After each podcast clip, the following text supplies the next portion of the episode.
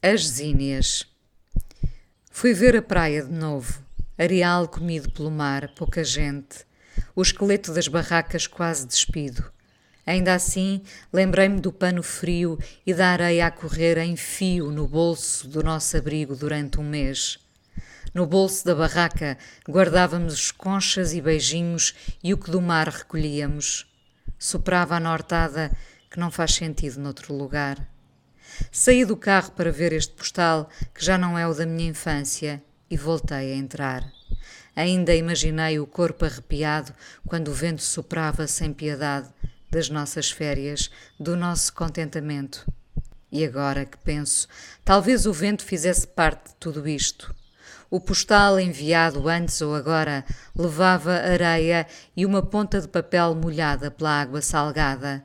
O passado soa melhor agora, contado de trás. No caminho que faço nestes dias, nestes novos rituais que inventei e que me fazem sentir crescida, aponto uma e outra casa. Caminhos onde me apercebi de que estava a pertencer a um lugar. Vejo as ruas pequenas e os passos estão a ser feitos por outros. Já não sou eu, mas a história pertence-me. Volto à casa onde a minha mãe me espera. Desta vez levo um livro de gravuras com flores e sento-me ao lado dela com adivinhas sobre o que o olhar deteta. A minha mãe trata as flores por tu e juntas descemos ao jardim, mesmo antes de o percorrer.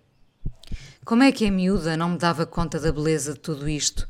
E como não percebi que ela encontrava nas flores o seu refúgio, como quando andamos a fugir de um mundo que teima em ser áspero e nós procuramos a saída que diz beleza. Não diz, mas inventamos esse mundo para continuar nele.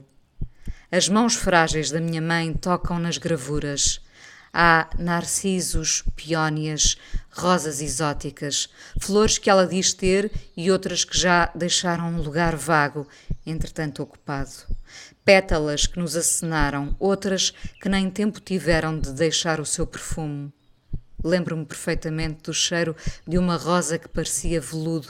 A minha mãe às vezes punha uma delas num copo tosco e aquilo era suficiente para gerar o meu espanto, ainda sem muitas reflexões. Só a possibilidade de os sentidos se espreguiçarem como se nem se dessem conta de que viviam em mim. Acabámos o livro com as páginas vistas uma e outra vez. A nortada atravessa a praia e chega ali a casa. Cubro as costas da minha mãe e peço-lhe para irmos até ao jardim. O jardim real, aquele que teve as mãos dela fortes tantos anos. Então fazemos como no livro. Ela diz o nome das flores de cor e eu pergunto: e aquela? E ali? Por momentos ela esquece do resto e eu quero muito guardar este momento para sempre. Este lugar onde só as duas andámos a tirar o nome das flores, como quando eu era criança e jogávamos ao jogo do stop. Flores, frutos, países, cores.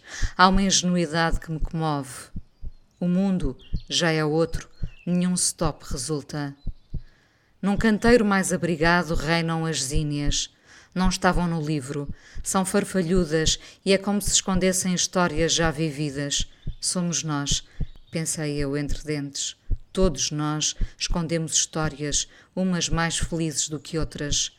Nem tudo o que está à superfície e é visível nos define, porque muitas vezes somos muito mais o que escolhemos não contar e deixar que a história aconteça dentro de cada um, no mais fundo e frágil de si.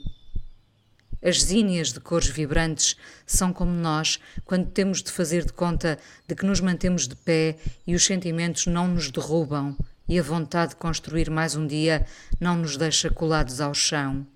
Agora, e já com a nortada só como memória, tenho as zínias na cabeça. Uma janela de tempo onde fui e sou feliz. A nortada não as derruba e elas vingam entre muros, abrigadas do que não interessa. Não há mal nenhum em querer ser uma flor que resiste. No jogo, dificilmente nos deixavam chegar ao Z. Stop.